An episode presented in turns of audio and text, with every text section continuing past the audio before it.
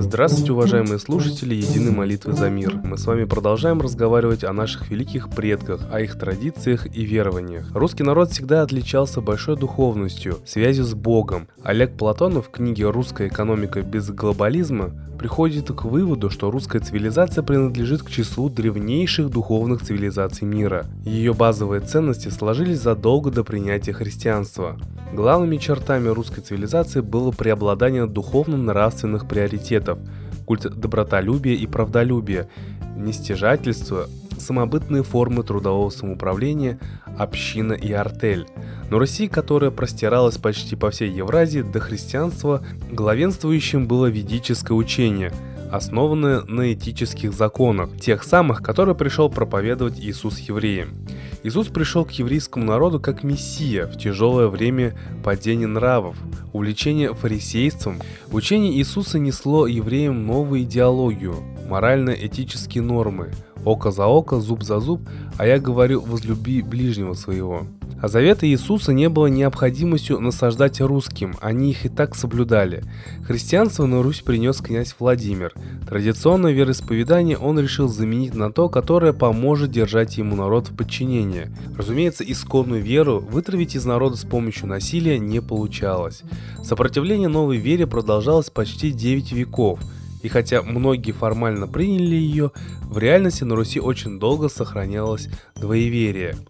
До сих пор в молитвах старообрядцев встречаются имена древнерусских богов и богинь – Явь, Правь, Свинтовид, Велес, Перун – до насаждения христианства огнем и мечом на Руси жили по древним ведическим законам, не имевшим ничего общего с варварским язычеством, как это пытаются сейчас представить церковные деятели, и в частности патриарх Кирилл. В каком-то смысле мы церковь Кирилла и Мефодия.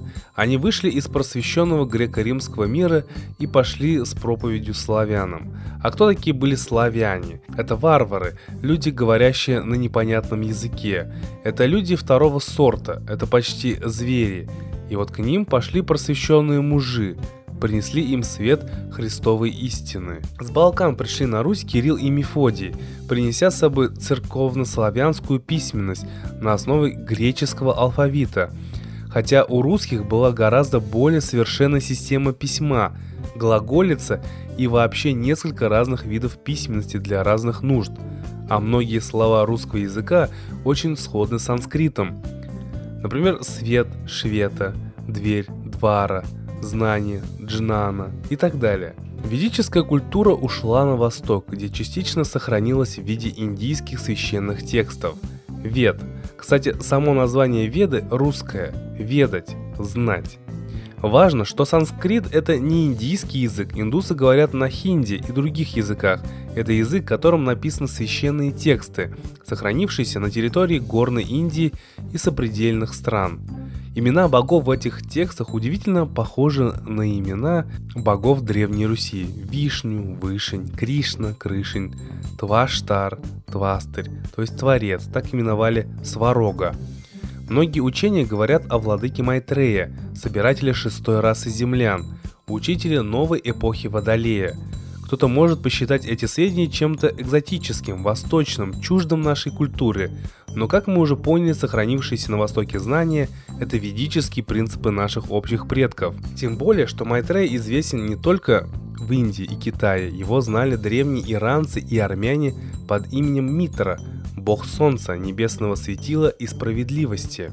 Об этом мы с вами говорили вчера. Майтрея – владыка, нареченный состраданием.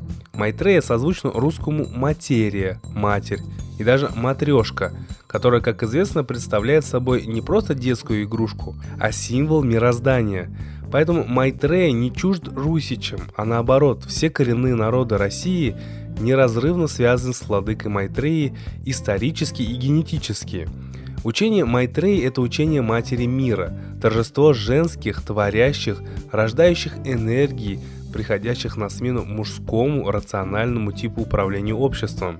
Ну а теперь мы передаем слово идейному вдохновителю нашего проекта, известному писателю, исследователю, психологу и просто замечательному человеку Светлане Ладе Русь.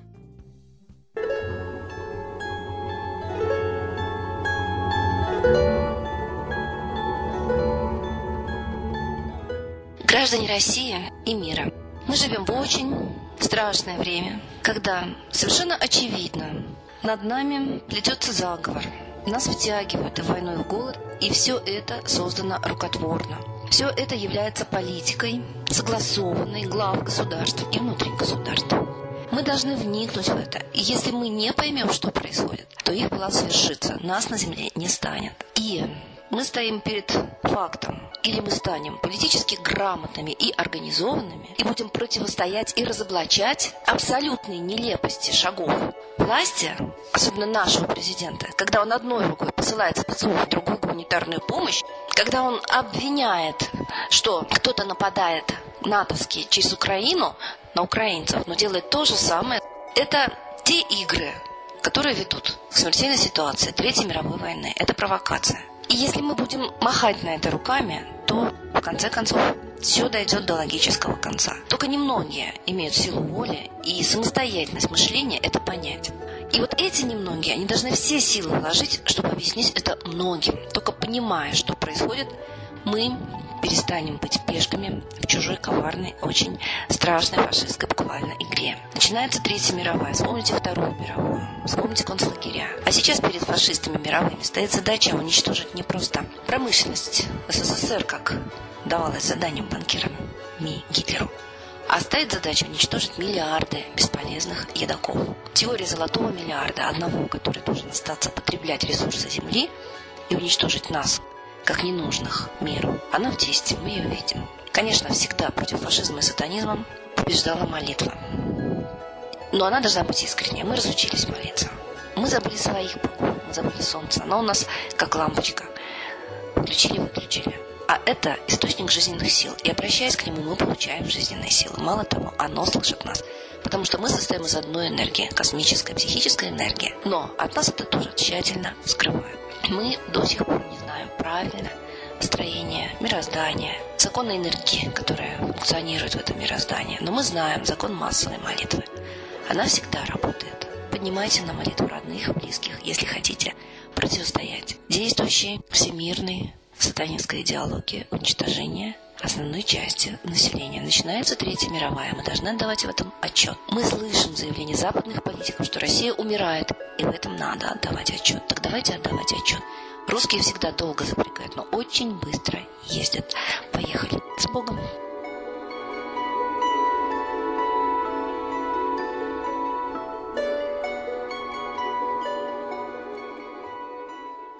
Спасибо, Светлана Михайловна. А теперь торжественный момент. Единая молитва за мир.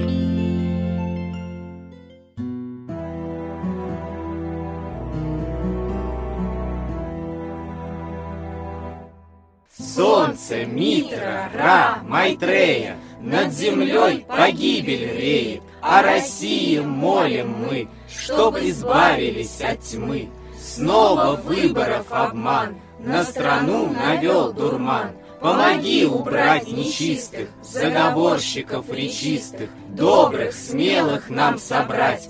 Помоги в святую рать, дай правителя народу, чтоб с ним вышли на свободу. Вся Россия смотрит в небо, духа просит, а не хлеба. Войск небесных легион, ждем, чтоб воссиял закон. Солнце, дай планете мир, Сатаны, закончи пир, выбор ложный отмени, Лица власти замени, дай правителя народу, Что в стране он дал свободу. Возродить хочу я Русь, за судьбу страны возьмусь. Спасибо всем, кто принял участие сегодня в обращении к Солнцу. Рассказывайте о нашем проекте своим друзьям, родственникам, знакомым – ведь это совсем не трудно потратить несколько минут на разговор с Солнцем. Не забывайте помимо наших трансляций обращаться к Солнцу на восходе и закате. Просите в эту минуту миру мира во всем мире, разрушить замысел Третьей мировой войны, чтобы не было нищеты и голода. России морального и духовного правителя. Лично себе одну самую важную для вас просьбу. А мы прощаемся с вами до следующей трансляции. До свидания.